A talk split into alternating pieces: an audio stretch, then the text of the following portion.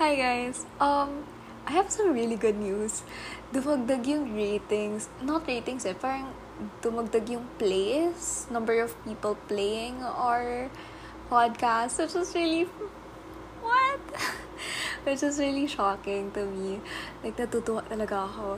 Um, and I don't know what to say. But anyway, thank you for listening to this podcast. Today, I'm planning to talk about summer. Kasi, um, wala lang, I've been feeling yung parang, ha, namiss ko lumabas. Oh, namiss ko yung parang days na pwede pa tayo lumabas and stuff. I remember, the last summer na lumabas ako, yung parang pwede pa nang lumabas and stuff. Nung 2019, I remember na I would always go out. Like, halos everyday ako lumalabas, gano'n. And, um, with different people pa, with different friends, gano'n. Um, and, nung start ng summer na yun, I remember, like, I went out ice skating with some friends. And then, oh my god, this is so funny. So, um, normally, hindi ako pinapayagan na lumabas on Sundays. And then, like, I really made paalam na parang, oh, please talaga, sana payagan mo ako, ganyan. Kasi I rarely go out with these people. Which is true. Like, I've never, hindi I've never gone out with them. Parang, second time ko palang na makita sila. Um, and makahang out sila. Kasi inaya lang ako ng isa kong friend. And then I was like, yeah, sure, sige, it sounds fun naman. Like, she had plans na in mind. So, lumabas kami, nag, ano kami, um, ice skating. And then, I didn't know how to ice skate. So, parang ako, shocks, nakakahiya talaga to. Uh, sobrang hirap pa ako. Suma, suma, ano yun? Um, magsuot ng shoes kasi yung ice skating shoes, it requires you, yung parang, um, dikit talaga siya dun sa feet mo. I'm not sure, pero, yun. Eh, kasi may parang bone yan ako. Parang may malaking bone. So, yun, yun, yun yung issue ko. But anyway, so yun, nag-ice skating kami, tinigyan, and then, oh, I was so scared talaga. Like, lagi lang ako nasa side. And, um, thankfully, hindi naman ako masyado nadudulas. Pero lagi akong parang, meron kasi doon yung parang ice bear na, polar bear, ice bear, whatever, na parang pwede mong hiramin. And then, at one point, hiniram namin. And then, parang, doon lang ako nakaupo. And then, nagtutulakan na lang kami with some friends, ganun. Tutulakan na lang kami, ganyan-ganyan, paikot-ikot dun sa ice rink, ganun. Um, and then, afternoon, like, napagod kami. And then, pumunta kami sa may parang, bumili muna kami ng food. Sa may crepes and cream yata. Yeah, I think yun yun. And then, after kami bumili ng food dun, oh my God, ang dami lang energy. Pumunta kami sa may, namin pala, dami namin energy. Pumunta kami sa may, um, what do you call this? Laser gun. Laser, laser something. Yun. So, la- nag-laser gun kami, ganon. And then, grabe yung pawis namin doon. Tapos, grabe yung parang naubos yung pera ko this day talaga. Hindi ko, okay, after namin mag-laser gun, bumalik kami sa ice rink. Kasi ice skating, ice skating ulit. Feel ko sulit na sulit naman yung ice skating namin. Um, and then, after namin mag-ice skating, dinner na. Pero instead of having dinner, we had gelatissimo. So, kumain kami doon.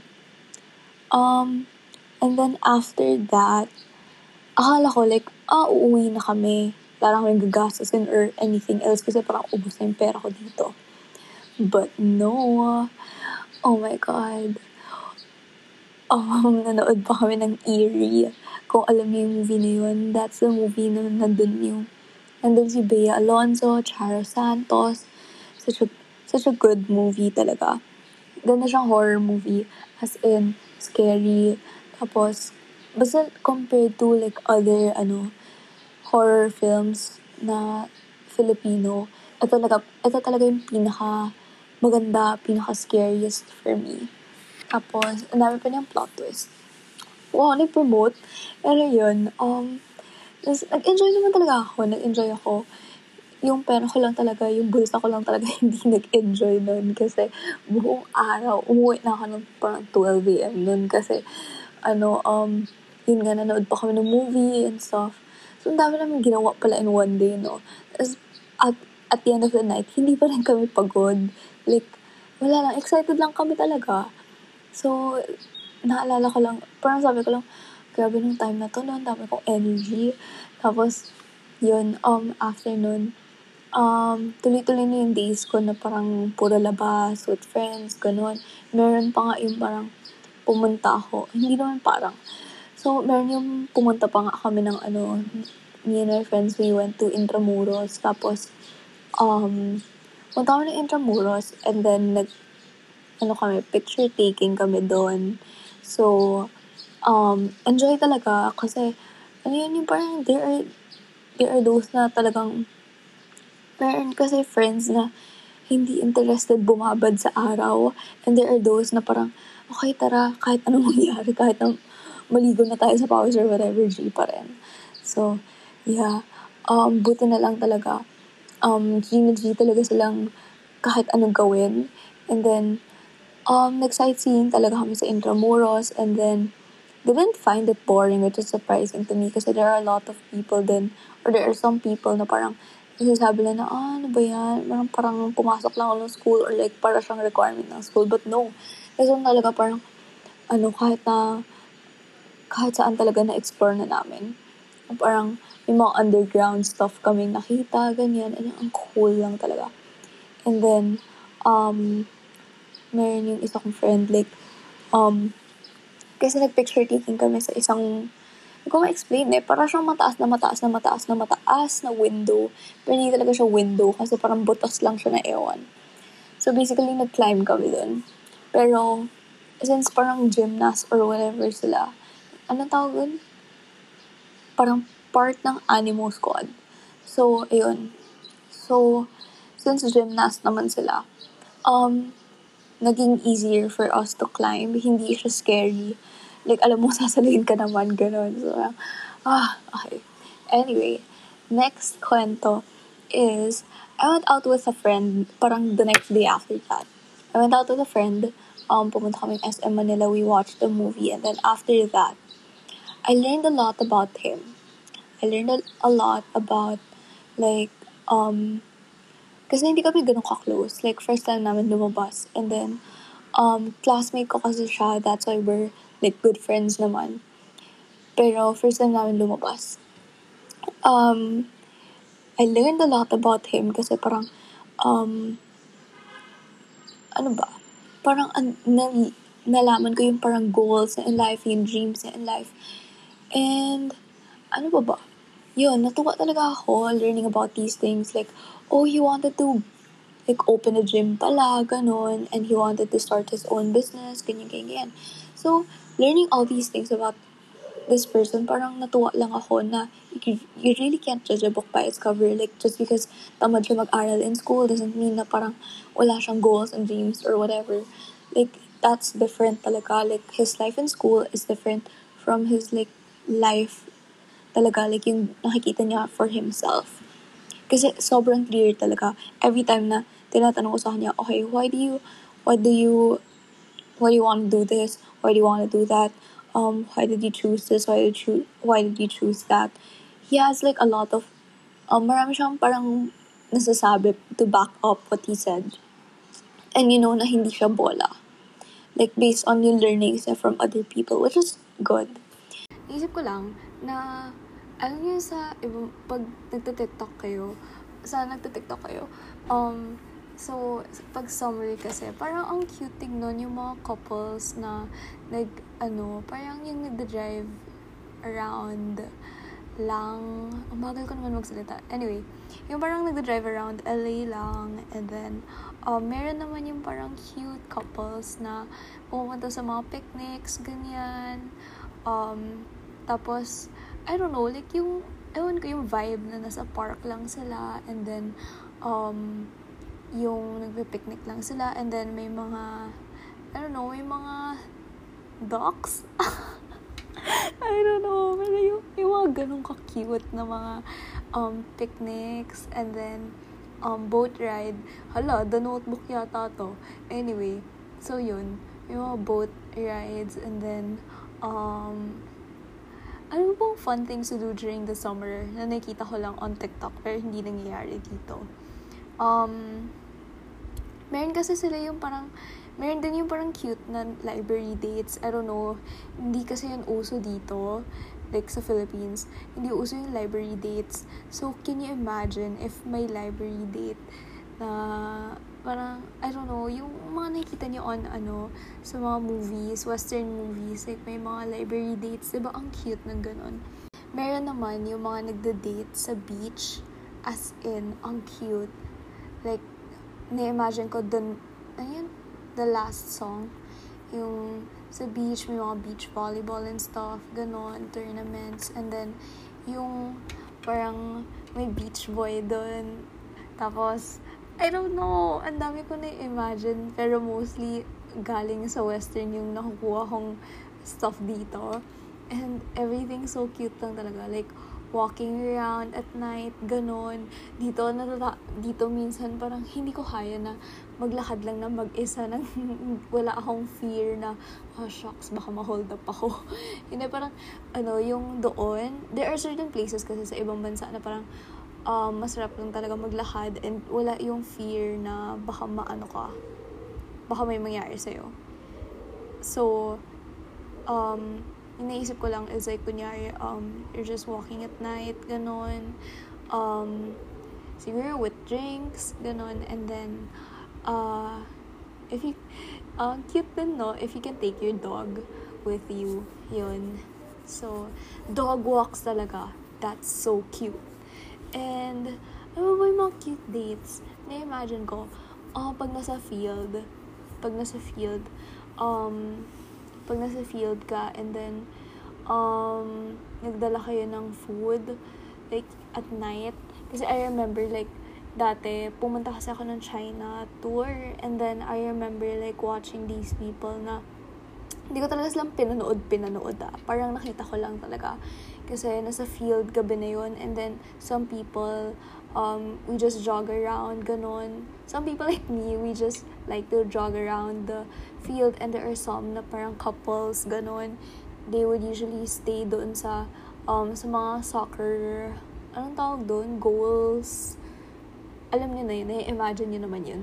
Basta yun, so dun sila, tapos nakatambay lang sila, tapos maglalatag sila ng um, blanket or whatever. Basta yun, maglalatag lang sila and then uupo lang sila doon. And then magkakain lang sila ng food. Dadala sila ng food. Ang cute nga, eh, meron ako nakita doon. Nagdala pa ng pepero. And ang cute talaga. Tapos nagsubuan sila. Tapos wala lang. Hindi ko, hindi ko ma-explain kasi hindi siya yung parang cringe yun yung mga tipong parang, oh, ang cute. Para, para ako nanonood ng real life drama. Ganon. So cute. Tapos, um, yun. And then, nagbigayan pa sila ng stuffed toys. Nung, parang later on, nakita ko lang, nagbigayan sila ng parang Baymax stuffed toys. Ganon. Or yung, hindi ko na masyado maalala. Pero anyway, yun. Ang cute. Tapos, ano ba ba? ang daming cute na naki, ang dami kong cute na nakikita. Pero meron din yung disturbing. Ayoko yung mga, oh my god, ayoko yung mga couples na nagpa-PDA. Like yung PDA na parang cringe, nakadiring, kadiring, kadiri talaga. I, I remember kasi, meron, naglalakad kami, me and my friends were like walking lang sa labas ng mall sa China and then um, may couple, yung guy, nakahawak lang talaga siya literally sa puwet ng girl. As in, nakahawak na nakahawak talaga siya. Tapos parang, ako, ha, ayaw ba niyang, hindi ba to weird? Like, is this normal for them? Pero for some reason, parang feel ko normal, nagiging normal yun. I guess doon, kasi hindi ko lang siya nakita once mangyari. Yung mga mag-jowa talaga, like, kung PDA, PDA talaga doon. Tapos parang, uh, it feels uncomfortable talaga sometimes. Pero since hindi naman, parang hindi naman nila kami nakikita, ganun, parang nasa likod lang naman kami. So, ayun. And, ano ba? Hindi naman, how do you guys react to mga PDAs? Shocks. Sana pala kausap ko si D ngayon, no? Anyway, yun nga, parang, ang weird kasi minsan parang hindi ko ma- hindi ko alam how do I react to mga PDAs. Like, kunyari, pag may nakita ako harap-harapan, nagkahalikan, or like harap-harapan, nag ibang level ng landian, hindi ko ma-explain. Parang, huh, how do I react to that? Or how do you guys react to that? Kasi, parang minsan ang awkward ng feeling na parang, ha, anong gagawin ko dito? Sasama ba ako sa inyo? Are you guys inviting me? Gusto niyo ba ako mag-third wheel dyan? Ano ba? Hindi, pero, ano, ang weird lang kasi, hindi ko ma-explain yung feeling na parang, hmm, anong, anong, eh, hindi ko, I don't know, parang, if you're in that, ano kasi, if you're in that, yung, ikaw yung nandoon, ikaw yung nakikipag PDA, hindi mo may isip ano na feel ng third party. Pero pag ikaw yung third party, marirealize mo how, uncom- how uncomfortable it is na nanonood ng ganyan. Or actually, hindi ka nga nanonood eh, pero sa dyan, nasa harapan mo lang. Alam mo yun? So, parang, uh, okay, so, titingin na lang ba ako sa ceiling? Titingin na lang ako sa sahig? Sige, hindi na lang ako titingin. Ganon. So, ayun. Kung saan saan na napunta tong usapan na to. Anyway, um, yun lang naman. Feel ko, parang ang awkward lang talaga minsan. Tapos, ang ano, paano kung yung kausap mo naman, kunyari kausap mo, friend mo, tapos nakikipag-PDA siya habang kausap mo, how would you feel? Like, kunyari naglalandian sila sa ilalim ng table yung kamay nila naglalandian sa ilalim ng table pero nafe-feel mo, na, nafe-feel mo na naglalandian sila sa ilalim ng table pero wala kang magawa kasi kausap mo yung friend mo and then na awkward ka if pinutol mo yung usapan na yun and then you point out na nanonotice mo yung kalandian na nangyayari. I don't know how, parang, how do you say na hindi ka comfortable sa nangyayari? Or, um, kunyari yung friend mo kausap mo, or like barkada kayo and then hindi ka naman talagang focus na focus dun sa isang sa dalawa doon. And then naghahalikan na sila sa table kung sa, saan kayo kumakain. Ha huh. ano kaya feeling nun? Ayoko ma-feel. Oh my god speaking of yung mga couple sa table. Meron meron nung college meron naalala ko talaga. Kasi may mga couples talaga na ang hilig magbigayan like oh sa'yo na sa'yo na ganyan oh, sa'yo na, sa'yo na. Tapos, I remember, like, ako gutom na gutom, takaw na takaw. like, takaw tingin talaga to. I remember, like, nasa isang table kami. Sa McDo kami. And then, katabi ko yung girl, then, katapat niya yung guy, boy, boyfriend niya. And then, parang may isang chicken nugget na lang. And then, girl was saying, um, sa'yo na, sa'yo na, oh, ganyan. And then, the guy was like, hindi, hindi, okay lang, sa'yo na, sa'yo na, ganun. And then, so like, nagtutulakan sila ng chicken nugget. In my head, shucks, akin na lang yan. Akin na lang yan. Gusto ko nang kainin yan. Like, konting-konti na lang kukunin ko na talaga with my bare hand. And then, kakainin ko na talaga diretso na. like, how baboy. Pero, seryoso, like, nagtutulakan lang sila. Can you imagine yung mga takaw tingin na yan? Parang minsan, shucks, akin na yan, akin na yan, akin na yan. Ganon. Minsan ganun yung feeling. Pero ang cute, no? Yung may mga couples na ganyan. Tapos, oh my God. Tapos, meron pa ako na, naalala lang. Like, nanonood kasi, nanonood kasi ako ng Friends. Tapos, meron yung isang scene na sabi ni Ross dun sa girlfriend niya, si, uh, I forgot yung girlfriend niya. Um, basta sabi niya parang, you hang up, you hang up, no, you hang up, ganun. Tapos may mga ganun talagang couples, ha? Like, akala ko like, you see that lang sa mga palabas. Pero it really happens, yung mga ganun. Minsan nagka-cringe ako. Pero hindi ko alam kung ako yung nasa situation, magka-cringe pa ba ako. Kasi parang, hmm, normal, normal ba yun? Kayo ba? Normal ba yun sa inyo? Like, if you're in a relationship, tapos parang, ay yung ibaba yung phone, like, you hang up, you hang up. Is that normal? Kasi parang, never ko na experience. Or have I? Parang hindi pa. Ang weird kasi parang, you hang up, you hang up. Baba mo na. Parang, what if someone picks up the phone tapos narinig yung convo na yun, yung parang, you hang up, you hang up, you hang up, you hang up, gano'n. Ibaba mo na yung phone, ano ba? like, pero seryoso, talaga na-imagine ko yun. Normal ba yun? anyway, yun lang naman. Ang dami kong, ang dami kong sinabi, ang dami kong daldal. Sige na. Okay, pause. Share ko lang. So, kaka-record ko lang ng halos 2 hours of, um, 2 hours worth ng episode with Tweedledee. Tapos, Sadness, Everdeens. hindi hindi pala ako narinig sa podcast. So, nagmukhang kausap lang ni D yung sarili niya.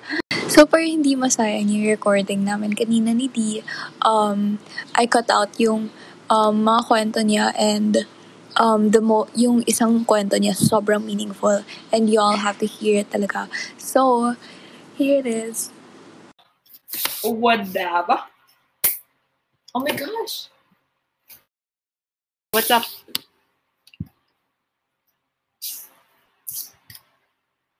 Kasi nagsawa ka na sa akin. ano? Oo nga, it sounds like nga eh. Wow, aga. Oh.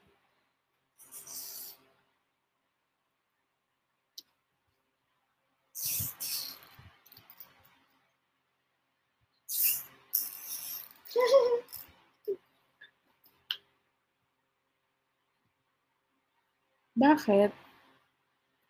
Anong nangyayari? What is the... Ah, bakit nga? Ano nangyayari sa'yo? Nababaliw ka ba? May sakit ka? May COVID ka? What's happening? Dahil na ba kita sa mental? ano nangyayari?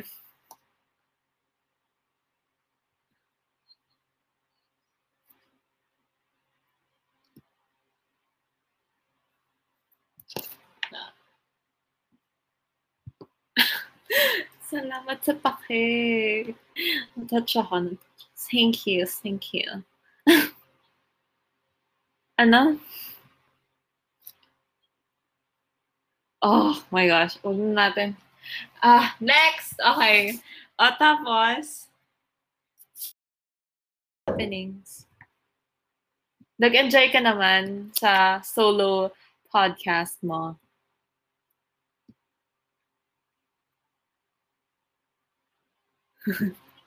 Parang baliw. Ito hindi nag-aya.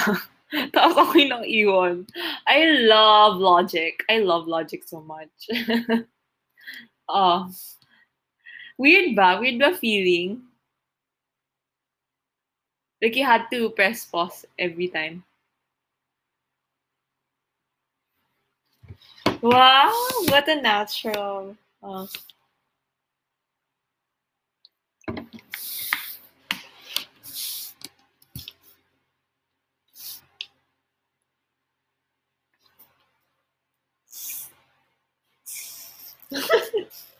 Okay.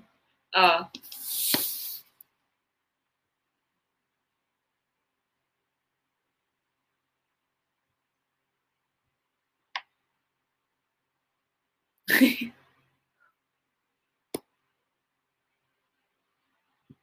oh my gosh. oh Oo. Oo, like yung awkward laugh. Oo, bakit? Yun, sino yun? Thank you. I'm good at being fake. What can I say? Joke. Proud. Joke lang. Hindi, guess I'm just kidding. Hindi tayo fakers dito.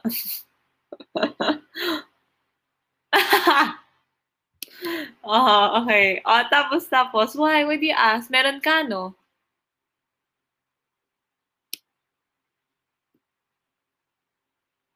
Hi! Okay, I need more compliments. Ano pa?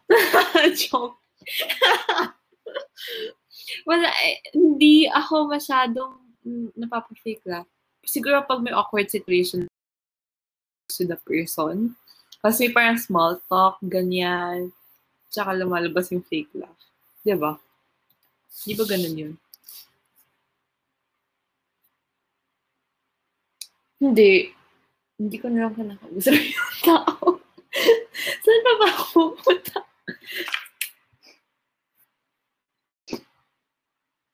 Oh my gosh.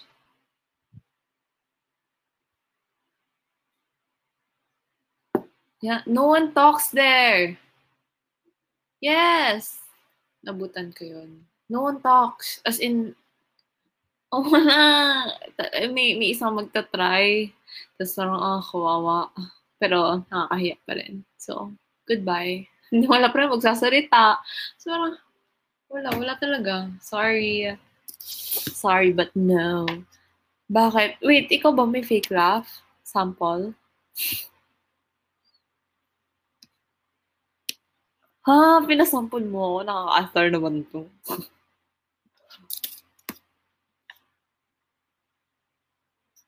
Ah, so ngayon nagpa-practice ka na maging interviewer. Anong nangyayari? Nag-venture out na ba tayo? Like, ano ba yung first day of you being an interviewer? Tapos susunod, like, iba na i-interviewin mo? Naging Tweedledums, ta- ano bang tawag doon? What's the boy abunda? Uh, late night. Late night with Tweedledum.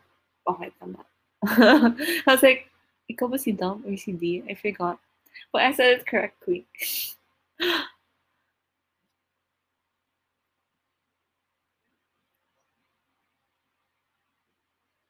Ah.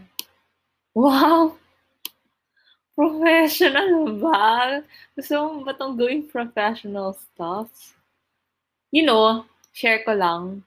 Um, w- here sa Philippines, we would never get monetized from Anchor, even though yun yung like kung ano yung napapakinggan natin, like kahit zero listenerships, you get monetized. No, it doesn't work here. Sa US lang yun. Yun lang. So,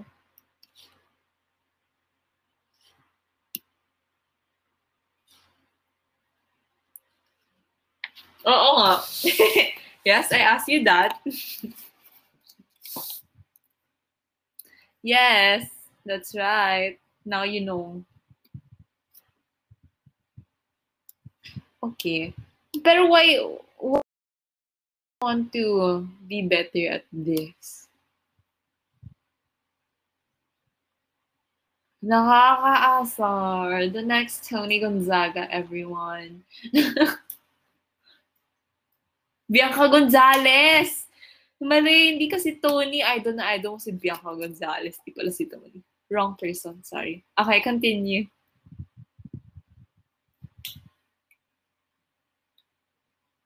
Hmm. Okay, sige.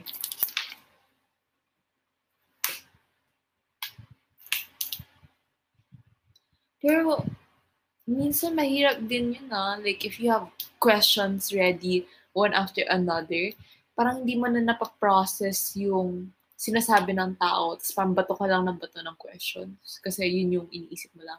Di ba?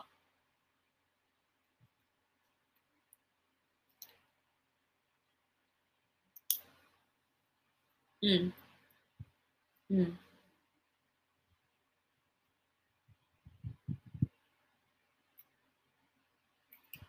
Mm.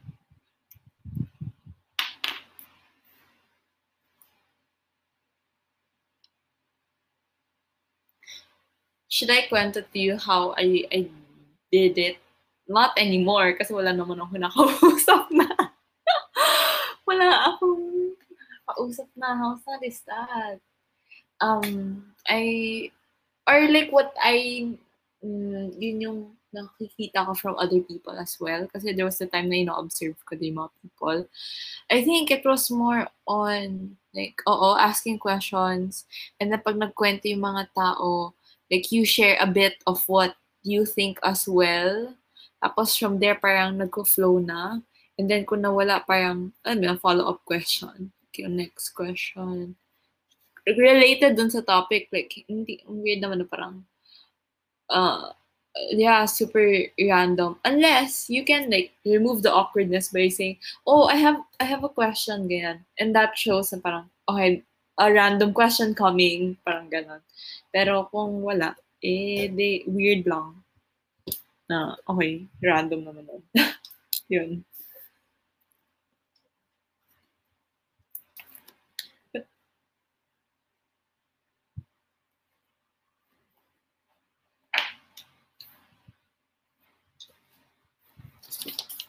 Private? Oo. Siguro, ah, like another thing is not asking yes or no questions. Kasi wala na siyang masasabi. Like, kung wala yung tinanong mo sa akin, kung hindi na ako madaldal. Hindi lang mo daldal, sinagot lang kita ng, ang tanong mo is, meron ka bang fake laugh? Mm, wala. Period. Wala nang next. Hindi ko na, ano, isample ko sa'yo, di ba? Nakakasar. Hoy, hindi mo naman sinagot ako ever. Napakabastos. By the way, the most respectful thing you can do is like reply to the question man lang kung gusto maging conversationalist. Eh di, goodbye. Wala ka na makakausap hindi mo din sinasagot yung tanong nila. Madalas na gamitin? Yeah.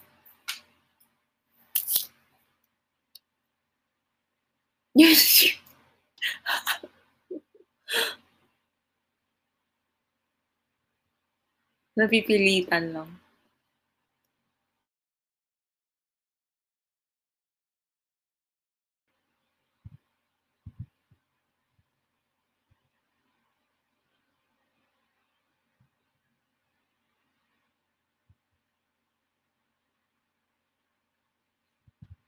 You know the wholesome funny? They're the ones who make fun of themselves more. Um, but those na not wholesome funny, I think it's like directed at someone. Like attack siya and then tries to make it funny. Diba? Before, na, na oh.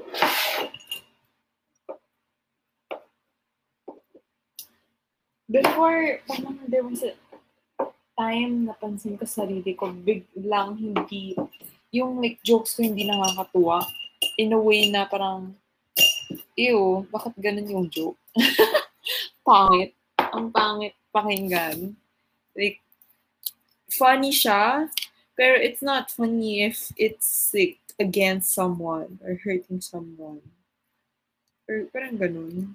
Yung sa time na, ano, naging ganun din ako. Kaya parang, self-realization, very important. Yun lang. What were you saying? Sorry.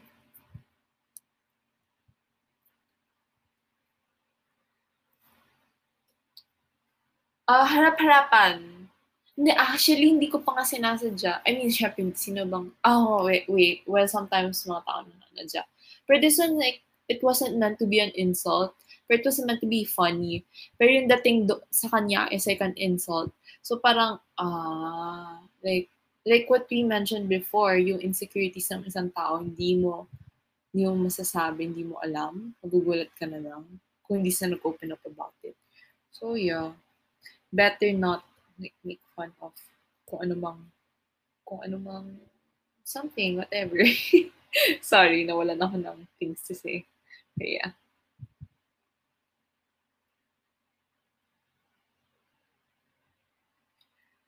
If it's harming you, then no. Pero if it's like, sabi nila kasi na, oh my gosh, I was in this uh, psych, psychology TikTok, okay? Um, napunta ko dito kasi sinerge ko yung hashtag self -help. But anyway, that's not the point. Parang, when you, yeah, when you insult someone, like how they react to that insult shows or tells a lot about their attitude or like tells a lot about themselves. So, um, if you insult someone and they keep it like they don't react to it or like they don't say anything, they're most likely a people pleaser. Yon. Pero if you insult someone and then they start getting defensive about it, um, probably insecure na sila or like going there, getting insecure. Tapos, if in, you insult someone and they joke about it, yung taong yun confident sila. So I was like, oh, damn, that's good.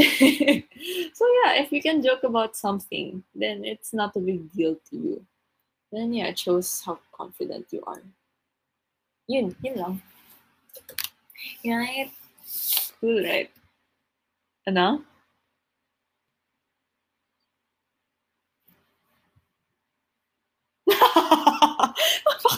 No? Napupulot ko rin mga sayaw, ganyan. Kung bored ako, napapasayaw ako ng hindi oras. Oh my gosh, let me play you the song. Wait, it's like, clap, clap. Eh, Ano yun? Ano naman sa clap na yan? yeah, yun yung bago ngayon. Nakilang ulit ako doon. Okay lang. Clap for... Hey! Uh, uh, uh, uh, uh the cafe.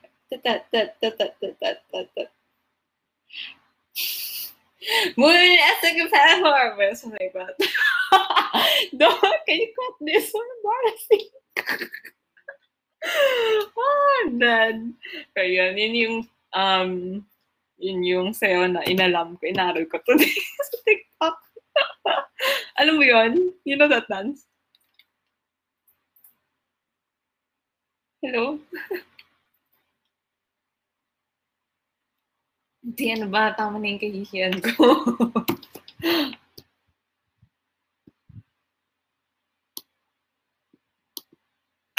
Umiyak ka na naman, alam mo na din.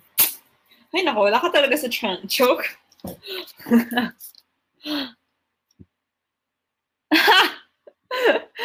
Uy, may kwento ako. Ano na ako, chika. Uy, actually, totoo nga tama ka sinabi mo. Yung taong kausap mo madaldal, hindi mo na kailangan mag-isip ng next question, next question. Mag-isa na lang yung tutuloy-tuloy. Ah, actually, hindi pala siya pang pang listeners kwento. Ano na lang, hindi, hindi ko na pala ikakwento, parang hindi mo na kailangan ikat. Mamaya ko na kwento.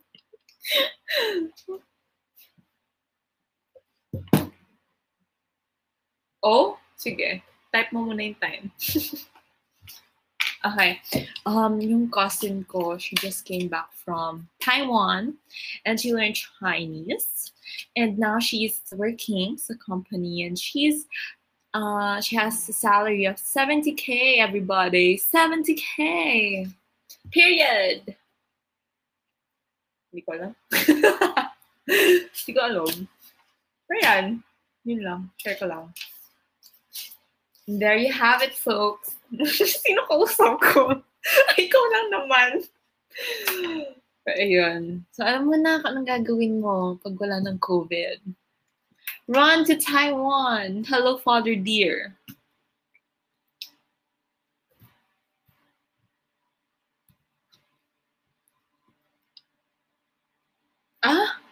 Akala ko New York. New York, New York. Feeling mo naman. Uy, um, I watched, I, think you can cut it to here. Uy, I watched. okay, but uh, I watched Emma Chamberlain's um, new video. Not new video. Actually, hindi ko siya pinapanood sa YouTube masyado. I only watched her twice, I think. Tapos, I watched her video yung Alone in New York. Have you watched that? Kamusta? You like that? Ay, shock, sorry. Ano? Ah, I watched yung part 1. Ganun ba usual? Ay, hindi ko pala alam. Parang, nagsasalita lang siya muna sa camera. Walang masyadong, hindi ko masyadong nakita yung New York, like what she was doing, whatever. Yeah, like, it was mostly her face. And like, siguro kasi funny siya. That's why okay lang na poor face niya. And like, poor siya lang nagsasalita. Ano?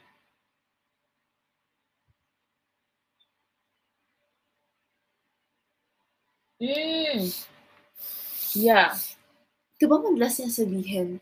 Alam mo, once ko lang pinakinggan yung, or once or twice lang din, yung sa Anything Goes na podcast niya. And, na-mention niya na din doon, I think paulit-ulit na siya, how toxic LA is. And, di ba parang paulit-ulit din siya doon? What do you think about that? Medyo na ano ka ba? Like, oh, ayoko na punta sa LA. Ganon. True. Hmm.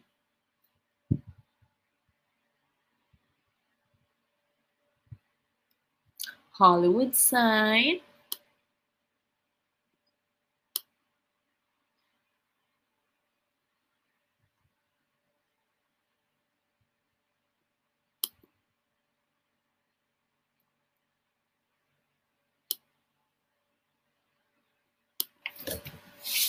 Yeah. Yeah.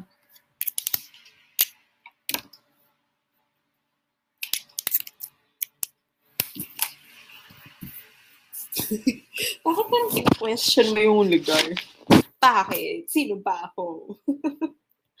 ano?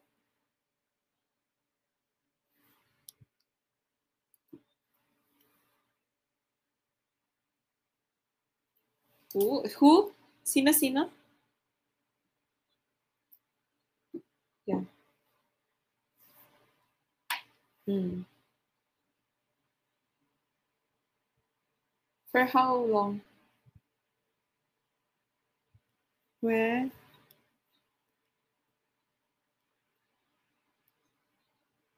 Oh, interesting. Hmm.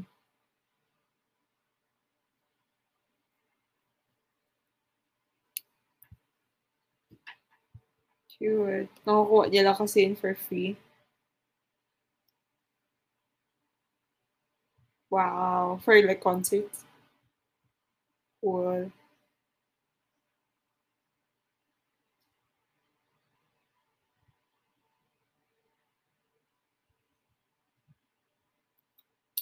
Hmm.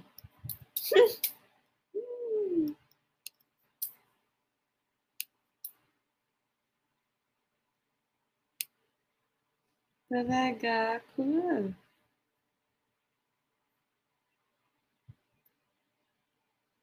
Ba't hindi kayo bumisita doon? Bisitahin niyo siya. Pero hindi ba, like, kasi mas mura pa rin yun, like, even if mahal, ano yun, like, ha- knowing someone, free yung lodging, yung tour, yung kung ano man.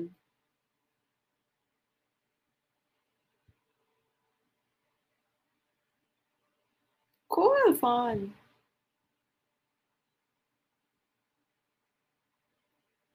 Bakit bumalik yung auntie mo? Ay, hindi. Yung Capitol Records auntie mo. Ah, dun pa rin siya. Nakatira now.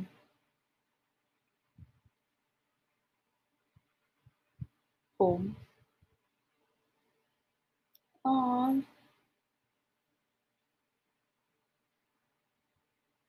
Oh my gosh, that's so cool. Close ka? Yeah, very early.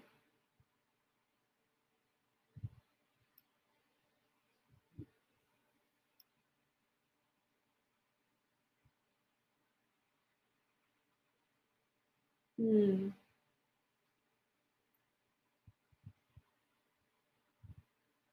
Mm-mm. Hmm.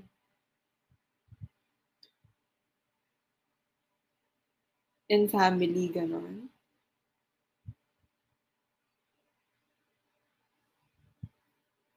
This is so cool. Like, lahat to your mom's side, right?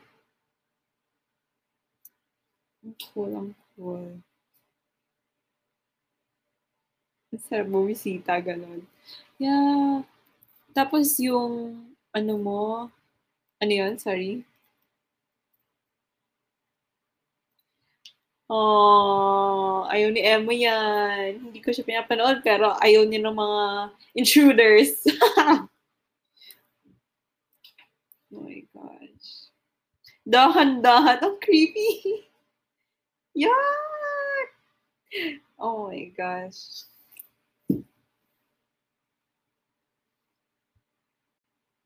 You know, um, wala na natandaan ko lang.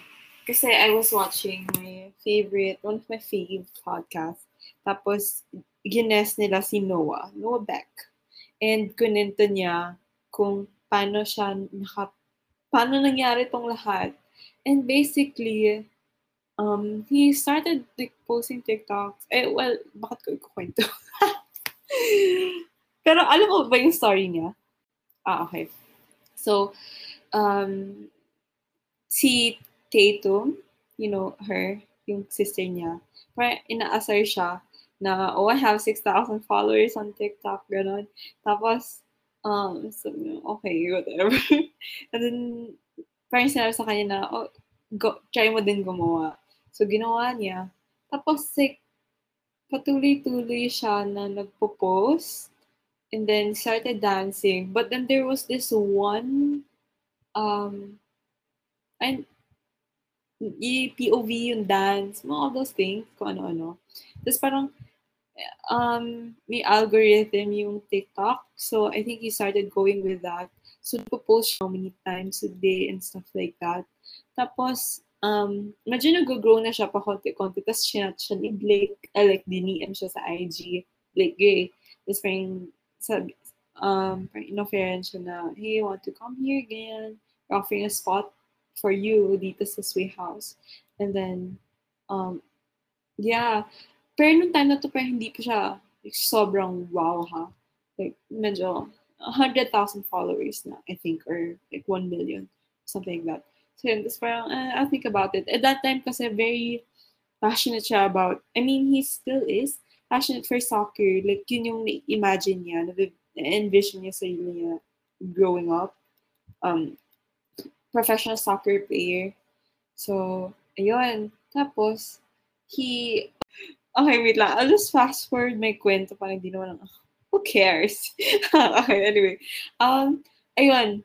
Uh, he had this like one, patuloy-tuloy pa rin siya. Medyo dinedman niya yung And he said, okay, thanks, I'll think about it. But he didn't. And then, uh, kasi he was very much into his soccer.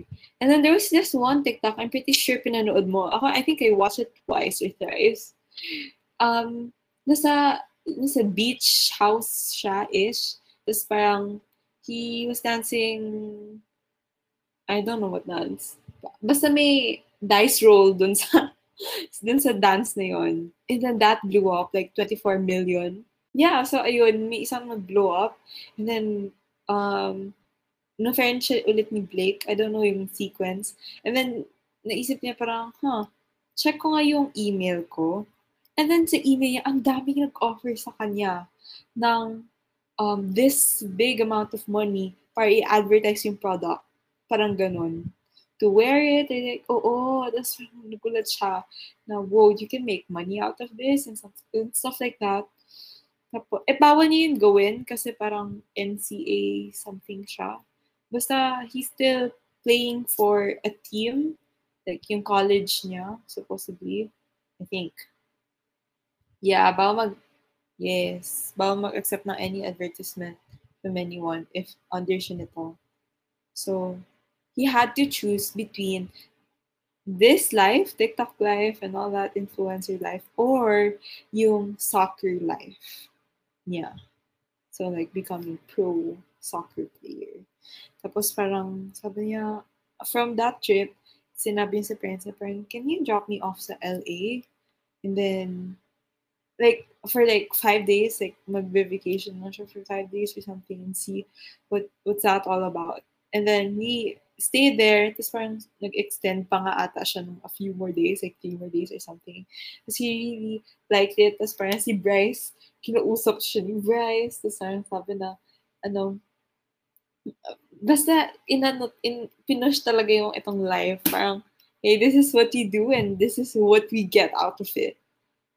And ito lang yung ginagawa na. Not lang, pero parang this is what we do when we're having fun with this. So, ayun. And then, it's like, wow. Ayun, to simula nun, tuloy-tuloy na career niya. But then he stays so humble and I and I really admire.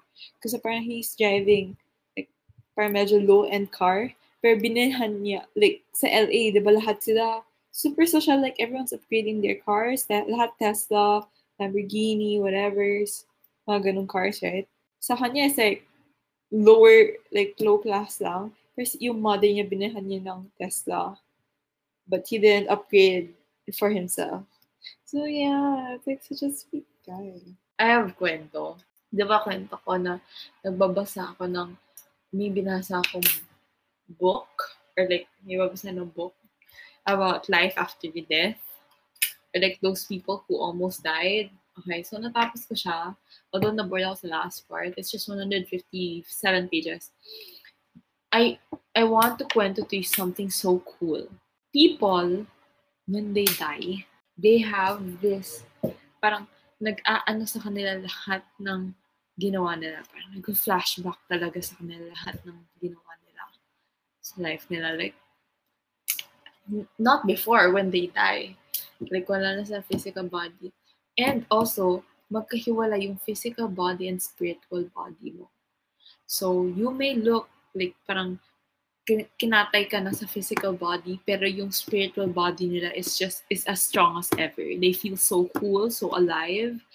So, ayun. Tapos, um, nung matay sila, nag, nag-flashback lahat lang.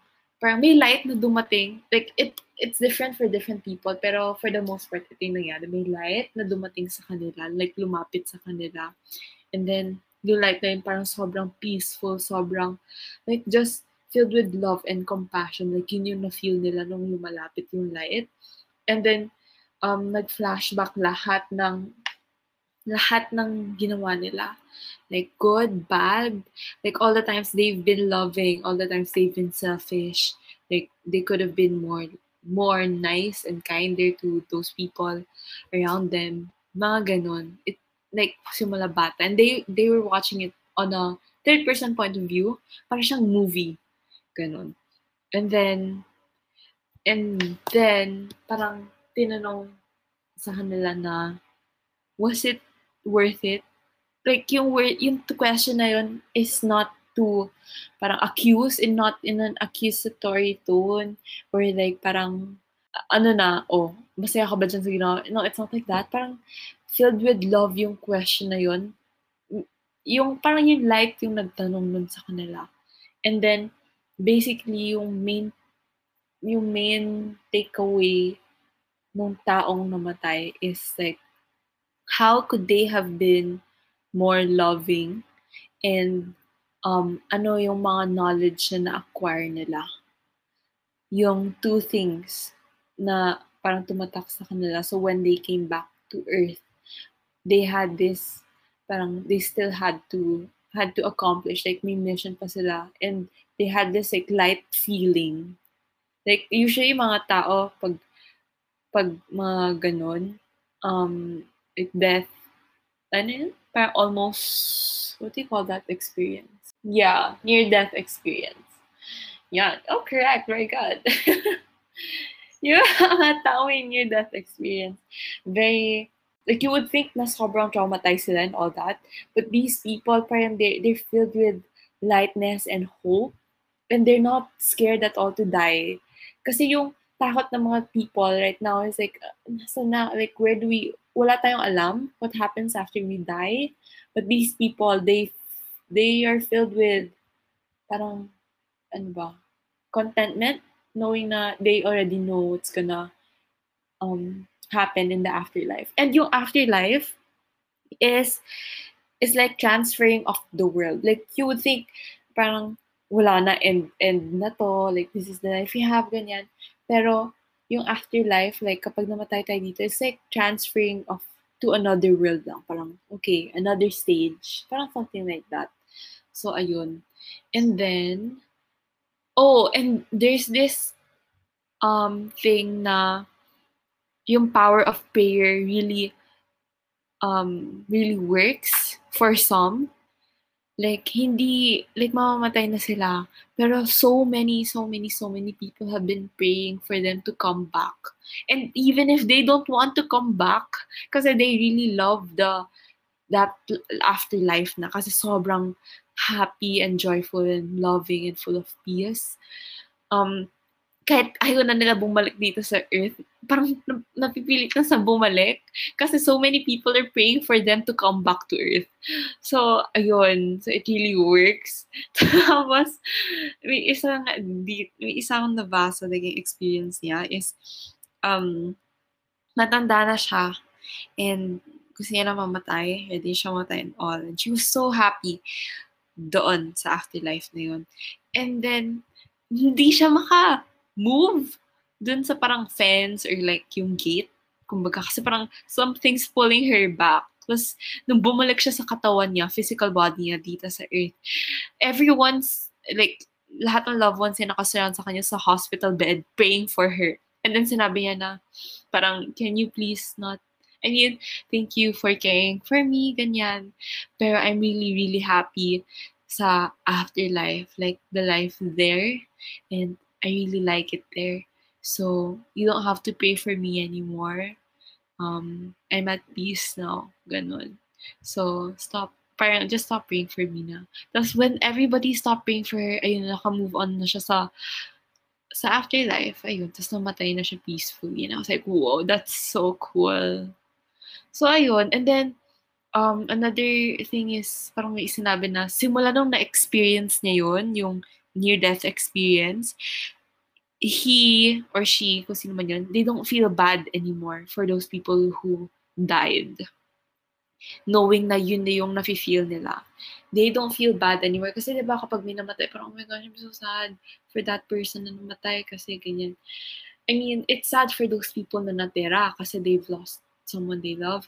But for that person na namatay, it's so good for them kasi wala na, they don't have any weight with them anymore.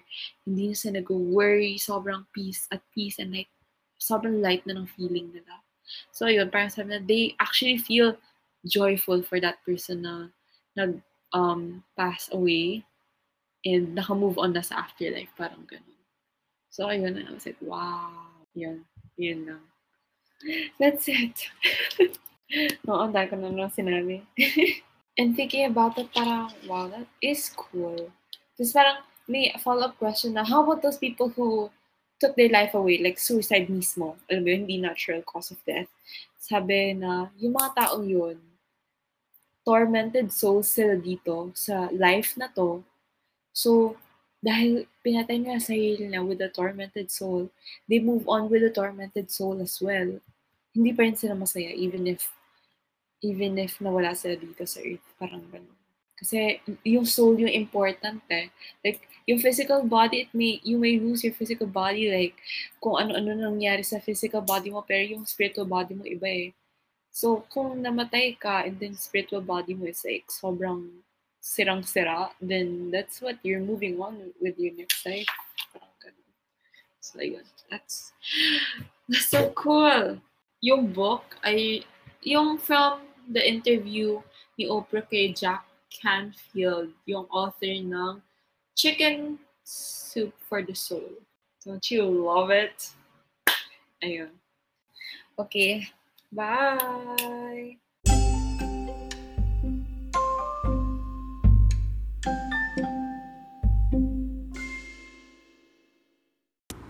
Guys, so I just remembered na ang ko pa palang additional kwento for the summer of 2019. Pero let me know if, joke lang, you can't let me know kasi wala akong email or anything for this. Pero, um, if ma- marami tong listener, or maraming listens to, maraming plays to, then sige, itutuloy ko yung kwento ko of summer 2019. Pero ang dami pa niyang kwento. So, yun lang. Thanks, guys! Bye!